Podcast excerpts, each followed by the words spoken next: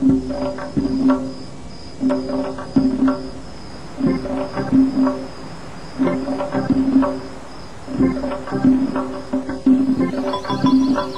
قدیما خونه ها رنگ و بوی دیگه ای داشت.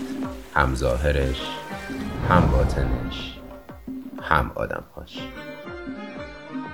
خونه ها مثل الان نقلی نشده بود ساکت نبود. نور از پنجره هاش میتابید تا وسط اتاق.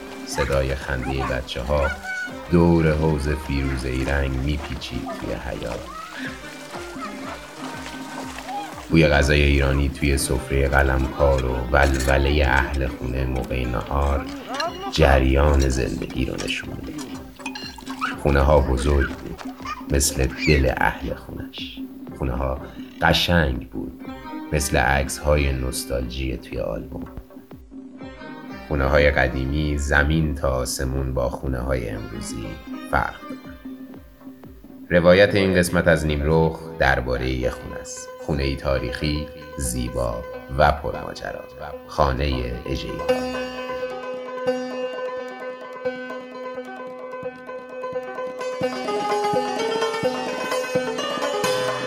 قدمهات رو بشمار. یک دو سه. چهار. راسته بازار رو بگیر و مستقیم بیا جلو. پنج شش هفت. مناره علی رو رد کن.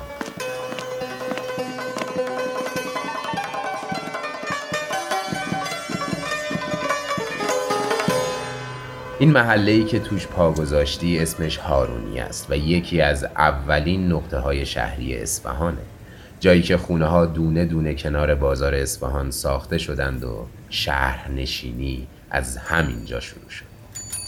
میدون کهنه اصفهان دنیای عجیبی از لابلای مغازه ها که رد شدی پیچ کوچه رو رد کن و بیا داخل.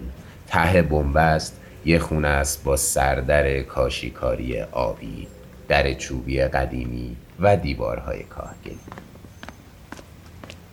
این خونه تاریخی به خاطر همسایگیش با محله جویباره یه کمی پایین تر از سطح فعلی خیابون قرار داره البته اون موقعی که داشتن خونه اجهی ها رو می ساختن احتمالا این اختلاف سطح ورودی خونه چندان به چشم نمی اومده اما الان آسفالت و خیابون کشی های جدید به کلی ظاهر محله و خونه هاش رو به هم ریخته.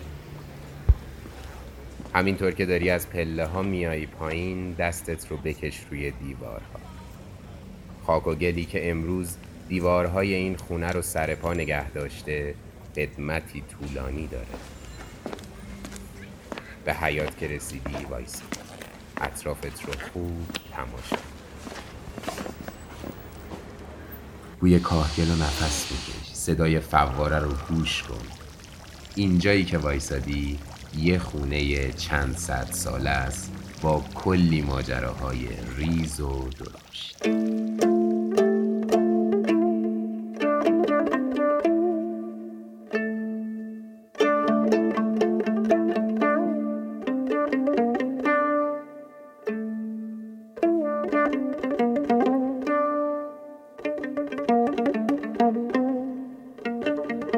سمت چپ تو ببین. روبروی حوز یه پنجره بزرگ می‌بینی که جلوی شاهنشین خونه اجهی قد علم کرده. این قسمت تنها نقطه باقی مونده از خونه که یه زمانی بروبیایی داشت. تا قبل از دوران صفوی خونه ها شکل دیگه ای داشت. از وقتی که شاه عباس اصفهان رو به عنوان پای تخت خودش اعلام کرد همه چیز شهر متفاوت شد. هنر خودش رو توی گوشه گوشه زندگی مردم جا کرد. از کاخ پادشاهان گرفته تا مساجد و بازارها و منازل. منش فکری معمارانی که دست به آجر و سنگ بردن تا شاهکار زیبای میدان نقش جهان یا مسجد شیخ لطف الله رو بسازن به دل خونه ها راه پیدا کرد. خونه ها از یه چهار دیواری ساده به شاهنشین های عظیم و مجلل تبدیل شدند. هنر به دست معماران وارد بنا شد. مقرنس حجاری کاشیکاری نقاشی. هر خشت آجر بومی برای خلق یک اثر هنری منحصر به فرد بود. نه فقط دیواری برای ساختمان. خانه اجهی هم از قافله خونه های تاریخی عقب نموند و توی همین تیکه کوچیکی که ازش به جا مونده تمام هنرهای ایرانی رو می‌شدید ایوانهایی با تاق مقرنز که نماد وحدت در عین کسرت هست. دیوارهای بلند پر از نقش و نگار و آینه.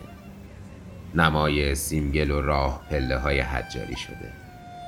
پنجره های عروسی با شیشه های ریز و درشت رنگی. بخاری دیواری با طرح شیر و اجدها دخترکان قاجاری و پسرهای اهل شکار بر دیوارها و هزاران نقش دیگر که در حرف نگنجد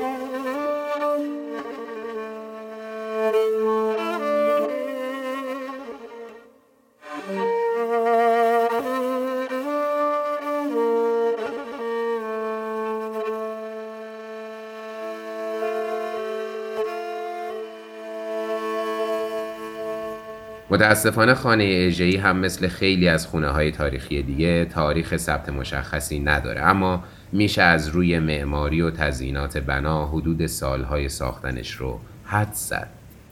پنجره عروسی پنج لنگه خط آسمان صاف تاخچه های مورب مقرنسکاری های جزئی بنا و ارتفاع بلند سقف نشون میده که این خونه احتمالا در دوره قاجار اما به سبک خانه های صفوی ساخته شده. از پله ها بیا بالا. یک قدم بزرگ بردار و داخل تالار اصلی شد شنیدی شاعر میگه شاه نشین چشم من تکیهگه خیال توست. اولین چیزی که با ورود به این خونه تاریخی توجهت رو جلب می‌کنه نقش خودت در آین است. بعدش فرشته های روی سقف تاقچه های قطار بندی شده اسلیمی های روی دیوار. این خونه برای هر سلیقه‌ای با هر سنی یک دنیا حرف برای گفتن داره.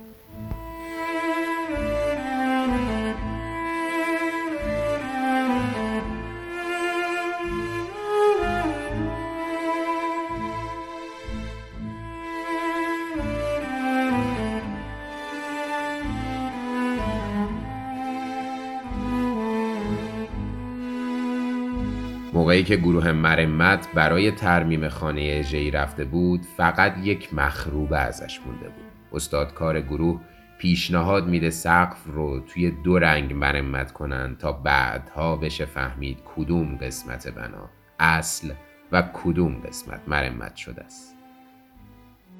برای همین سقف تالار اصلی این خونه دو رنگه سفید و زرد روشن. بیشتر از دو سوم سقف و دیوارهای غربی خونه کاملا از بین رفته بودند.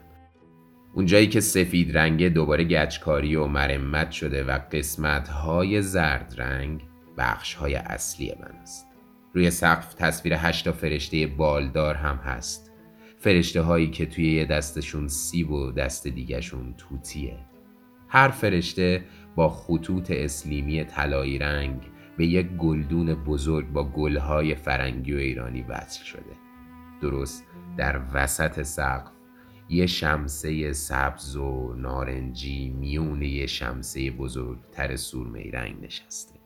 شونزده بیزی دور تا دور شمسه کشیده شده و داخلشون رو با تصویر ساختمان های ایران و اروپا پر کرد.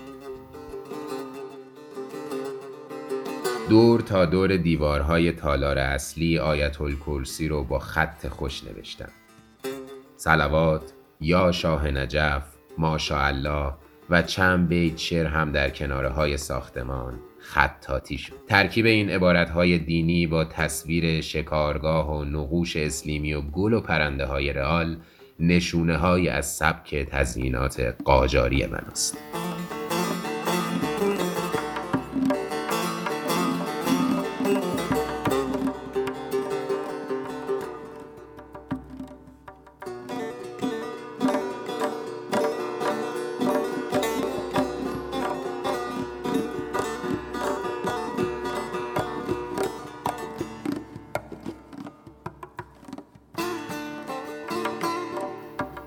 یکم سرت رو بگیر بالا و دیواره های جنوبی و شمالی تالار رو نگاه.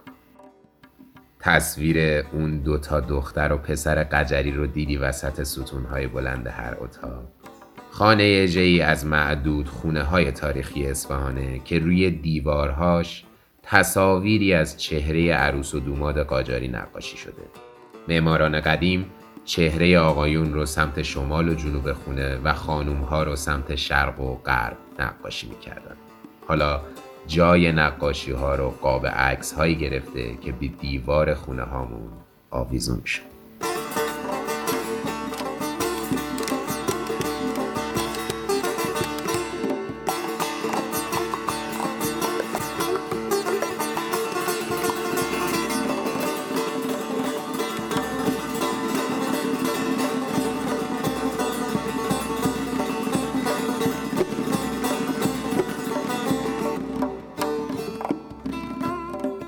تا حالا به قصه رنگ ها گوش دادی؟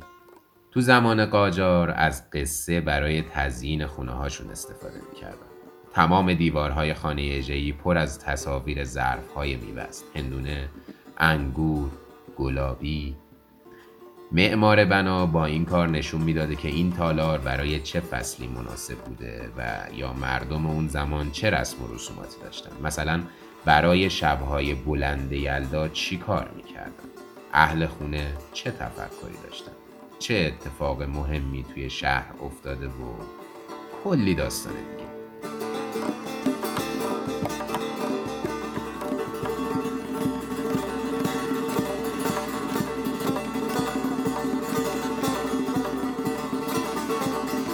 طبقه اول تالار خانه اژه‌ای رنگ های گرمی با نقش هایی که روی دیوارهاش کشیده شده میشه گفت این قسمت خونه فضای تابستونه بوده. اما وقتی وارد طبقه دوم میشی رنگ های دیگه ای رو می‌بینی که بیشتر به فصل بهار نزدیکه یادتونه اون قدیما خانوم ها کف دست و پاشون رو حنا میگذاشتن؟ هنوزم مادر بزرگ ها از این کارا می‌کنن. میگن شگون داره. فرشته های روی دیوار طبقه دوم خانه جی هم از اهل خونش یاد گرفتن. کف دست و پاشون هنایی رنگ شد. معمار با هنرمندی تمام سبک زندگی گذشتگان ما رو داخل بناها ثبت می‌کرده. برای همین وقتی توی خونه های قدیمی قدم می‌زنی قلبت یه جور دیگه ای می‌زنه. این خونه ها روح دارن.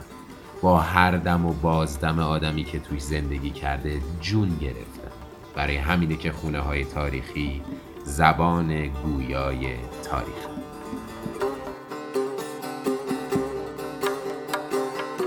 این خونه ها هویت ما هستند روایت ما برای آیندگانی که نمی‌دونیم کدوم قسمت از تاریخمون به دستشون می‌رسه و کدوم قسمتش برای همیشه محو میشه.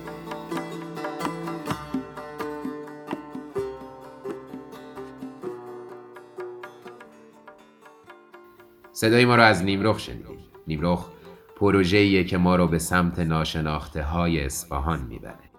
درهای بسته رو باز می‌کنه و معماهای پنهان رو پیدا. برای شنیدن نیمرخ های بعدی همراه ما باشید.